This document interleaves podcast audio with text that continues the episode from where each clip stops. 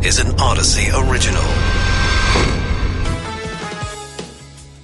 This is KNX In Depth. I'm Rob Archer. And I'm Charles Feldman. Are President Biden and former President Trump all that different, at least when it comes to handling potentially classified documents? Maybe not so much. Attorney General Merrick Garland appointing a special counsel to look into the documents found at President Biden's home in Delaware and at a former office. We'll go in depth into how these two separate cases may be very much connected, and we will also hear from two California congressmen, one a Democrat, the other a Republican. Some doctors say Moderna and government officials were not exactly upfront about the company's updated COVID vaccine. Those doctors are quite upset about it. We'll go in depth into what they weren't told. If you get a fancy new job title at work, you may want to pay closer attention to your paycheck, and we'll explain why. We start, though, with President Biden and those classified documents. Gregory Wallance is a former federal prosecutor in the Carter and Reagan administrations. He was a member of the Abscam prosecution team that convicted a U.S. senator and six representatives of bribery. Gregory, thanks for being with us. Thank you for having me. Well, uh, it does seem, at least on the surface, and I get, you know, the White House is saying that, well, what's different between Mr. Biden and Mr. Trump is that when these documents were discovered in the possession of Mr. Biden, you know, he did the right thing and notified all the the the uh, uh, essential parties. But the fact remains that he still had possession of these documents. It turns out in at least three places we know about, including his home. So it does seem, at least on the surface, like there's some comparison that's valid between his situation and Mr. Trump's. Or, or I am I wrong about that? Well, I think the question is whether the commonality in the two cases outweighs the distinctions, and the distinctions are very significant. But right now, I think the commonality creates a, an additional complicating factor, potentially a very significant one, for the investigation of former President Trump's possession of classified documents at Mar a Lago. It was already a fraught investigation in the sense that at the end of the investigation, we could see a Department of Justice and a Democratic administration bring criminal charges against a former president who may be the Democratic president's opponent in 2024. And so the, the potential for perception, at the very least, of, of lack of partiality, of unfairness, of a politicized uh, investigation and charging decision was there in spades. But now that we've learned that President Biden, to a degree, was also involved in the mishandling of classified documents, as you described it, makes the potential for the appearance of unfairness and partiality even greater if former President Trump is charged and he isn't. I want to take the politics out of this for just a second and grant the benefit of the doubt to both uh, Mr. Trump and Mr. Biden and say that these documents were inadvertently included in, in documents they took with them when they left office. In Mr. Biden's case, when he uh, left the vice president's office, in Mr. Trump's case, when he left the uh, Oval Office. And uh, doesn't this point to some problems with the way that classified documents are handled, regardless of which party or which person might be directly responsible, don't we need to take a look at and investigate why is it so easy for documents to kind of waft their ways into filing cabinets where they're not supposed to be after someone leaves office? I, I couldn't agree with you more. Uh, it's it's something to see two presidents advised or former president or president advised by all kinds of experts in classification end up in this situation. Now, whether whether it was deliberate or not on the part of President former President Trump is still invest, a question under investigation, and that has to be the same question in any investigation of, of President Biden. But that also brings us to the differences between the two, because it does matter that President Trump, former President Trump, did not disclose that he had these documents in his possession. It was only the National Archives, realizing it was missing documents from his administration, that brought this to his attention. And then he grudgingly, and that's a charitable way to describe his resistance to producing the documents, uh, produced documents, then represented that he produced through his agents or attorneys, then represented that he produced all the documents, and in fact, that was a false representation because he hadn't. Yeah, but but let me but, but let me interject. But, but, but, but, let me let me make this point though, Gregory. Greg, but let me let me interrupt on, the, on one this this one key point though. Uh, in the case of Mr. Biden, the White House knew about the discovery of the documents, at least in the office of the think tank he was associated with. We don't know yet when they learned about the documents in his Maryland home, but they knew about this as far back as November. And the only reason why we all know about it now is because a news organization, I believe it was CBS Network News, right. broke the story. Otherwise, perhaps we wouldn't even be having this discussion. No, but it, that's not a that's not an accurate comparison. They knew about it in November, but they didn't keep it to themselves. They disclosed it to the Department of Justice, or perhaps it was the National Archives. And then invest, the FBI began an investigation, according to the timeline I'm seeing. Then the investigation began, and it only came out recently in the public domain. But that's a far cry from what President, former President Trump did, which was not to disclose it, even though the documents seemed to be the impression you get is they were all over his office and uh, apartments and so on at Mar-a-Lago. And, and then when the National Archives asked for them back and he had every opportunity to say, this was a mistake. I don't want these documents. Here they are. He didn't do that. And in fact, what he, what he did was fight it. And and uh, to and to your point and to Charles' point, uh, uh, some more similarities in that we for many months we didn't know that there was a document brouhaha going on between uh, Mr. Trump and the uh, National Archives. And as I understand the timeline of Mr. Biden's case, uh, on November second, when this first batch of documents were discovered, the White House lawyer was immediately called, who then immediately called yeah. the National Archives. They got the documents the next day. In this second batch of documents documents. I think the the line went directly to the Department of Justice and didn't go through the National Archives first. Is that correct? I, I think I've seen that. I mean, these early chronologies sometimes get revised a bit, but that's the impression I have. And so th- there's an undeniable difference, and the difference matters in terms of uh, both, I think, your perception of their behavior as good citizens, as good presidential or former presidential citizens. And there's a world of difference. And it could matter tremendously because if, if, and I want to stress the word if, if there was obstruction of justice by President, former President Trump, not clear there will be, but that does seem to be a focus. Uh, that that could justify charges against Trump, but not against Biden. But what I want to stress is that the revelation regarding the Biden documents puts real stress on the Department of Justice, the special counsel, ultimately Attorney General Merrick Garland, if they want to bring charges against Trump but not Biden, to demonstrate there is a clear and convincing difference between the two that justifies charges in one case and not the other. Right. And so that is the complicating factor okay. in the investigation. I'm going to have to cut you off there. Uh, thank you so much. Uh, Gregory Wallance, former federal prosecutor in the Carter and Reagan administrations. Right now, though, let's get back to President Biden and those uh, classified documents, potentially anyway. With us now is Democratic Congressman from Riverside, Mark Takano. Congressman, thanks for being with us.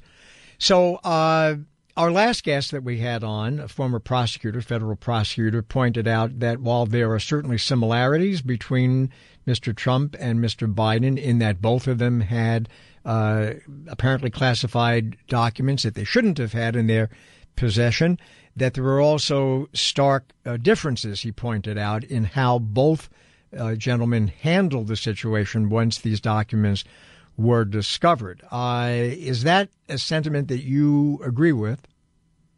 Yeah, I, I do agree with that. Um, it was you know, on on the surface, it does appear that uh, when uh, documents were discovered, that uh, by by uh, Biden's uh, team, whoever it was that discovered these, that they that they voluntarily said that they had them and they turned them over to the National Archive and uh, and made it known. Uh, it was a long, drawn out process, beginning with uh, President Trump's departure from the White House, uh, that the National Archives uh, struggled to get documents that uh, Donald Trump did have, and the Justice Department initiated was turned over to the Justice Department, right. and the president defied know, subpoenas and requests from the Justice Department. Okay, but but but, but let's now move uh, from the the legal differences and similarities to what the political issues might be.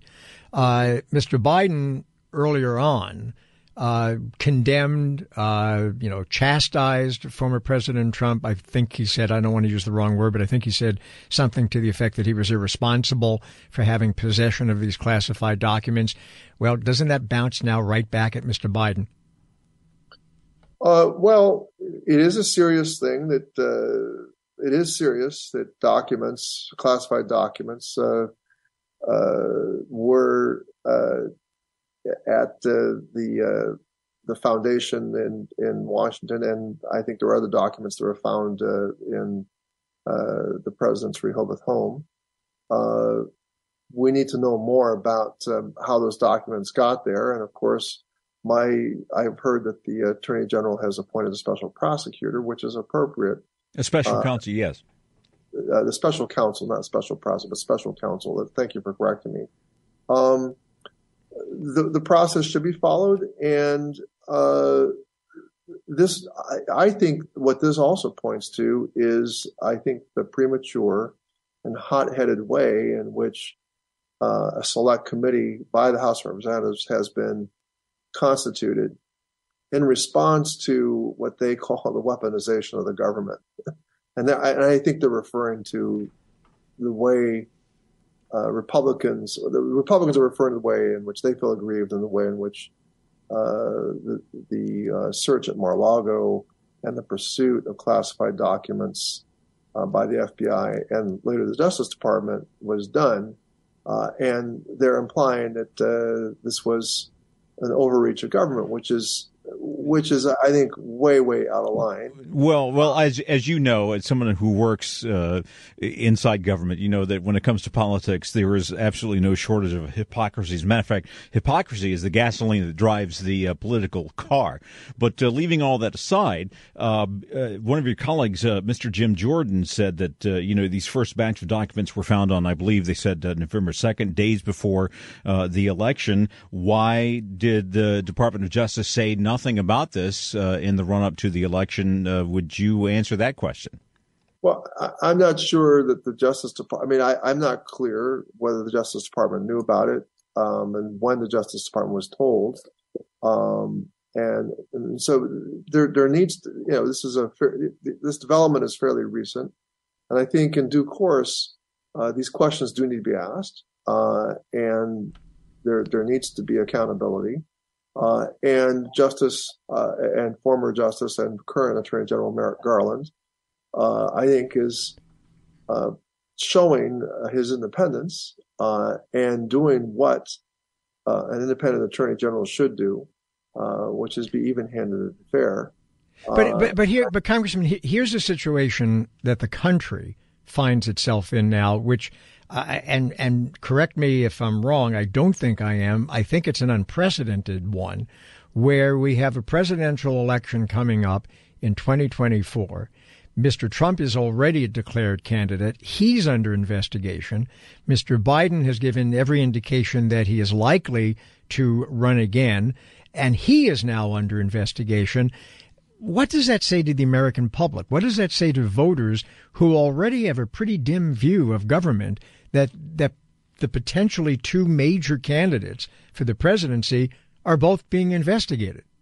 Well, again, we have to. Uh, I think we have to further see what this investigation yields. It's premature to rush to judgment on uh, what is going on with uh, President Biden. Uh, and I think it's important to draw distinctions. Uh, and there are distinctions here. Uh, I I think it's far from clear that there's anything willfully uh, illegal about what President Dunn willfully defiant of the law, whether he was uh, careless or criminal. I think it's very clear that Donald Trump is more uh, implicated in criminality, and we can look at uh, what is going on with with uh, President Biden is a, a, level of carelessness, not criminality. That's a huge distinction. Um, and furthermore, uh, I, there, very big questions about whether Donald Trump uh, qualifies uh, under uh, the Constitution, under the 14th Amendment and following, uh, whether somebody who's implicated in uh, the uh, obstruction and the, and the interference of the peaceful transition of power being part of some organized effort to undermine our democracy uh, whether whether constitutionally uh, he is qualified to actually be a candidate. All right, thank you, uh, Democratic Congressman from Riverside, uh, Mark Takano. With us now is Republican Congressman Doug LaMalfa, who represents the northeastern region of California. Thank you so much for uh, taking time to join us today. So, your take on this scandal, I think we have, at the risk of belaboring the point, uh, talked about the similarities uh, between uh, uh, Mr. Biden and Mr. Trump when it comes to these documents and the differences. Uh, what do you make of? I'm going to ask you as a Republican. What do you make of the differences? Do you do you acknowledge or do you believe that there are differences in the way that Mr. Trump has responded to this? Situation and the way that Mr. Biden has? Well, I think uh, the the gravity of it partly lies in our a, does a president have the executive privilege to take these documents, you know, or any documents, and utilize them the way Trump did, versus a vice president? Does the vice president have the authority to do that? I think that's one of the key underlying questions here and so uh, that's what needs to be sorted out. So I see that uh, the attorney general has gone ahead and appointed a special counsel to it, which is good. I commend that action being taken uh, forthrightly here, and just get to the bottom of it. So um, if um, if there's not an issue, then it goes on by. But uh, I, I'm I'm curious mostly is is it appropriate for the vice president to have uh, taken these documents and done what have you with it, and then how good was the security of them? How how well were they kept uh, maintained? You know, I think some of them were in the Penn Biden Center, I guess, under lock and key, but I wonder more about the ones in the garage next to the Corvette. You know. So, so let me ask you the same question I asked in our last segment. Your uh, Democratic colleague from California, which is that we have a presidential election coming up, 2024. Mr. Trump is a declared candidate already. It looks like Mr. Biden intends to be, and both of these gentlemen now under investigation. I, I, can't think of any other time in recent American history, maybe in all of American history, when that's been the case. Uh, what do you make of that? And what do you say to an already very cynical and skeptical public? Uh, I think the most important thing is that uh, everybody is is allowed due process and should have due process on an investigation like uh, whether whether it's the nature of the one on Trump or Biden or or anybody else for that matter. And uh, so find out what what actually is the issue, what what are the documents are they indeed secure, secret, whatever, and um, and sort it out from there. If they acted properly or improperly, I think again, you know, a president has greater executive power and authority to do these things. A vice president does not. So that could be the one of the major differences in the two. Um, the uh, how well were they kept under lock and key? You know, Mar-a-Lago versus a garage next to the Corvette or at the Penn Biden Center you know, these are things that need to be ongoing. So I think we're probably maybe a little early to get too worked up over, you know, what should be done without having all the answers to the questions. And I'm, I'm usually I usually like to go that route. Let's go through the due process on that before you hang somebody, so right. to speak, over over that. So. Yeah. Uh, I, I wanted to ask answer, you. Does that answer your question? Is that kind of what you're looking for? I, I think that goes in the direction of it. Yeah. Uh, I wanted to ask you, though, as a member of Congress, and uh, we spoke to one of your uh, Democratic colleagues before, do you think Congress would be able to take the politics out of this uh, once we get past this fever, uh, this initial fever, and say, you know, maybe we, as both uh, Republicans and Democrats, need to take a look at uh, what can we do to make sure these documents they seem to fall through cracks and wind up in filing cabinets and wind up in places where they're not supposed to be and it seems to happen too easily. Uh, what can congress do to maybe clamp down on that? Maybe what uh, what laws or changes do you think should be made to make sure that any president or vice president of any party uh, might wind up having these documents when they move out of their offices? Well i think i think you hit it on there of, of any party. It shouldn't matter. We should if the rules, if the laws are not clear enough on what you're supposed to do as a as a president or former president, you know, with with these executive um, authorities, then we need to redefine it. We need to narrow that. It looks like to me, no matter if it's Biden or Trump, and maybe that's the beauty of this thing is that uh, both of them now have an investigated issue here. Both of them are allowed due process to uh, find out what actually happened instead of you know surmising under a political filter. You know, right. so, so, I'm, I'm about so having a fair a so, fair look at it. Right, but you know, so, so but we've gotten to the point though, Congressman. This goes to the what I was saying uh, earlier. We've gotten to the point where where people can actually take solace in the fact that at least it's a bipartisan type of thing, and both both yeah. the Republican and the Democrat are both being investigated. Do a better job of filing your paperwork for crying out loud. Yeah. All right, yeah, thank every, you so much. Everybody's in trouble, but yeah, let's let's look at. I think we should be looking at legislation to clarify and narrow that, so we don't have this problem. We don't have to worry about a security issue and uh, the the outcome of this investigation or what might happen with the Mar-a-Lago one. You know, I I, I think the I think there was uh, certainly not equity in how the two were handled as far as you know the the uh, break-in at Mar-a-Lago versus this here. You know, is Biden complying? Is he turning the stuff in? It appears so, but well, let's. It'd be really nice if I if I happen to be on one of the committees that's uh, you know having a congressional hearing on this. I'm going to just look at what are the facts and forget the partisan part and see what went wrong, what's right, and how do we make it better in the well, future legislatively. Well, good luck on the nonpartisan part of that. uh, Republican Congressman Doug LaMalfa, thank you for joining us. You're listening to KNX In Depth Rob Archer. I'm Charles Feldman. Some vaccine advisors to the federal government say they are angry that Moderna and government scientists did not present infection data on Moderna's new COVID booster shot during meetings last year when the advisors talked about whether the shot should be approved. Yeah, they're upset because the data suggested that the new booster might not be more effective at preventing COVID than the original shots. Dr. William Schaffner is a professor of preventative medicine and infectious diseases at Vanderbilt University School of Medicine. He's also a non voting member of the CDC's advisory committee and is a friend of the show. Doctor, welcome back. Good to be with you guys.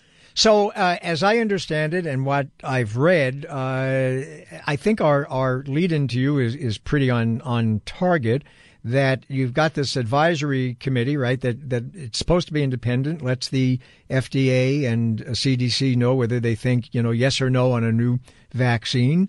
And in this case, they feel, or some of them feel, the members of the committee, that they didn't get a lot of the info they should have had. Is that pretty much it?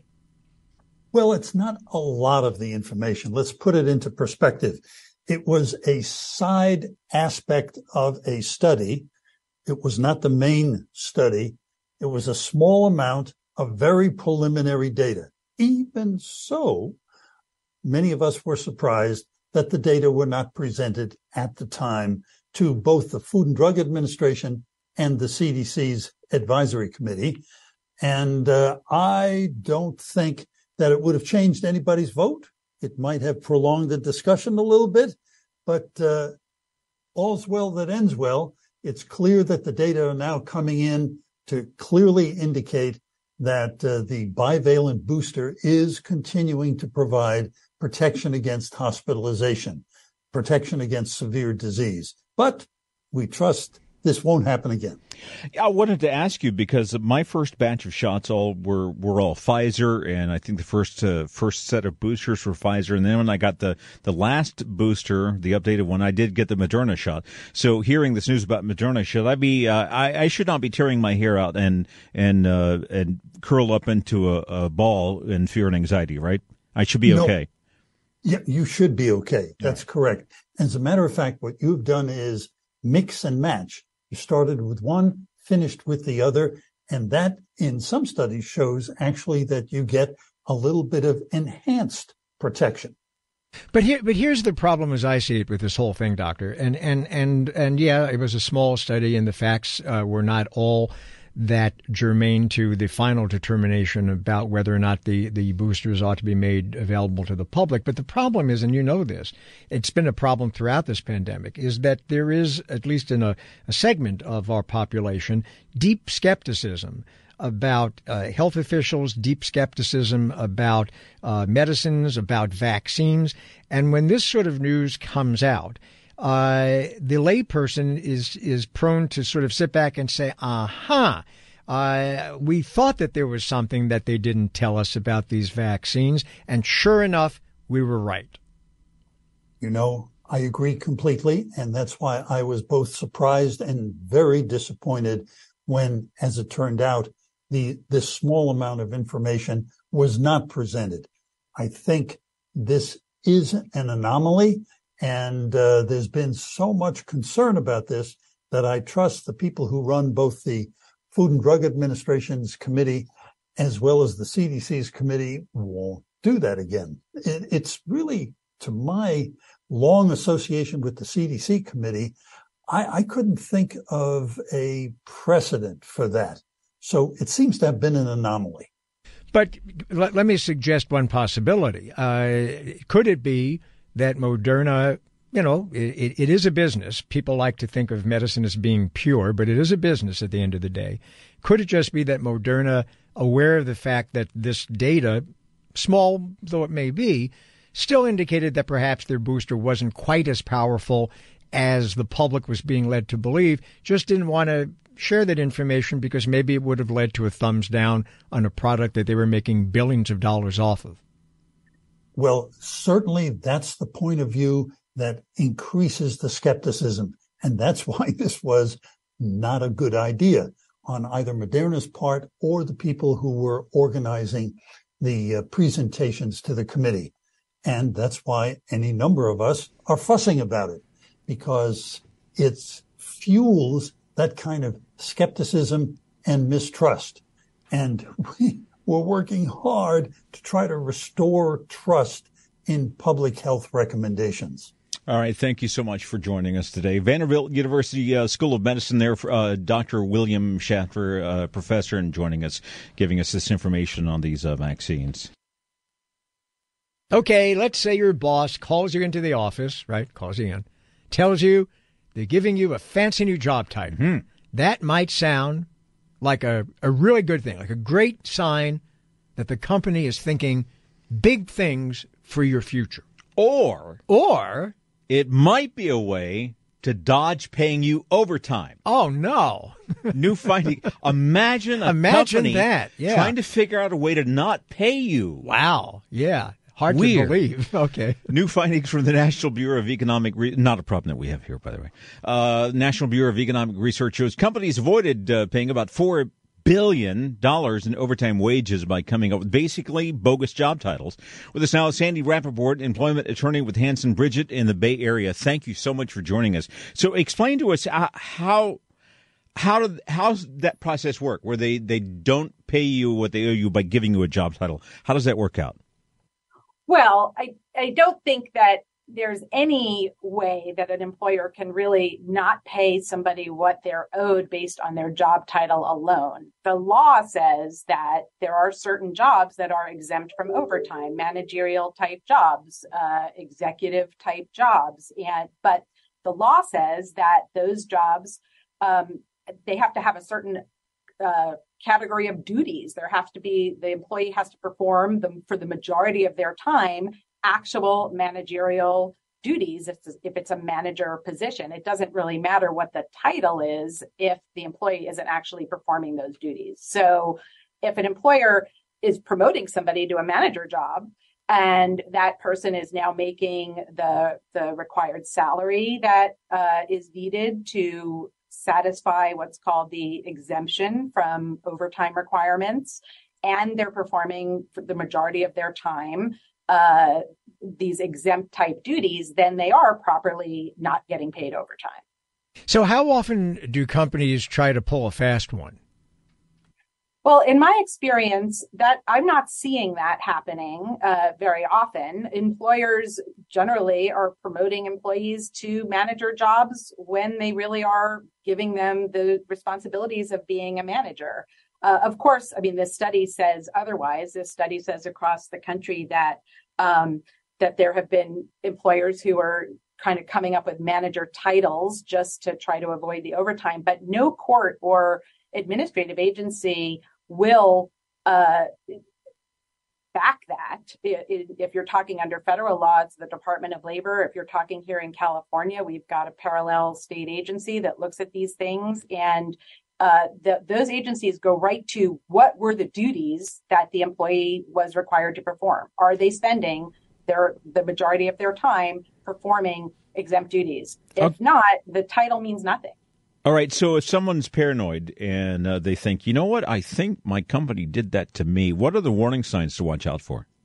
Well, it's what is the employee doing? So if somebody is given a title of manager and they're not managing anything, they're just uh, you know still working on say an assembly line or something like that and they're they're not they're not managing anything uh, that would be a sign that they're not properly classified and they would be entitled to overtime as opposed to uh, just getting a salary with no overtime. Uh, so it's really what are, what are they spending their time doing? And there's a minimum salary that is required also to be exempt from overtime. And under federal law, that salary is 684 a week. But here in California, you have to make uh, almost $65,000 a year uh, in order to qualify for an exemption from overtime. So if an employee is making less than that, and they're not performing uh, duties that are uh, sort of comparable with the title they've been given, they're not classified properly. Okay, so let's say an employee thinks that they have been kind of, you know, hoodwinked. What do they do? Is it smart to have a chat with their employer, but they may be afraid if they do that, they'll be fired? What do they do? Well, that's right. I mean, they they they should be able to talk with their employer about whether they could still remain an hourly employee uh, who's who's uh, entitled to overtime when they work overtime hours. Uh, they could they could go to the various uh, state agencies or the Department of Labor under federal law uh, to uh, file a complaint that so those are those are avenues that they have to uh, to make a change uh, interestingly, I, I found that there there are often employer employees. I, my clients seem to have the opposite experience, where they are uh, keeping employees as non-exempt who actually say, "No, I want to be I want to be exempt. I'm a professional. I'm a high-level employee," uh, and they they would prefer to be uh, on a salary as opposed to overtime. So it's it's interesting. You can you can get employees going either way on that. All right. Uh, thank you so much, Sandy Rappaport, employment attorney with uh, Hanson Bridgett in the Bay Area. Uh, I am uh, your senior Star Wars correspondent, uh, Rob Archer, along with our senior corresponding correspondent. We're going to owe royalties to the producers of Star Trek, you know. Yeah. like... That's it for today's KNX in depth, and we will do this again tomorrow at one o'clock. So join us then.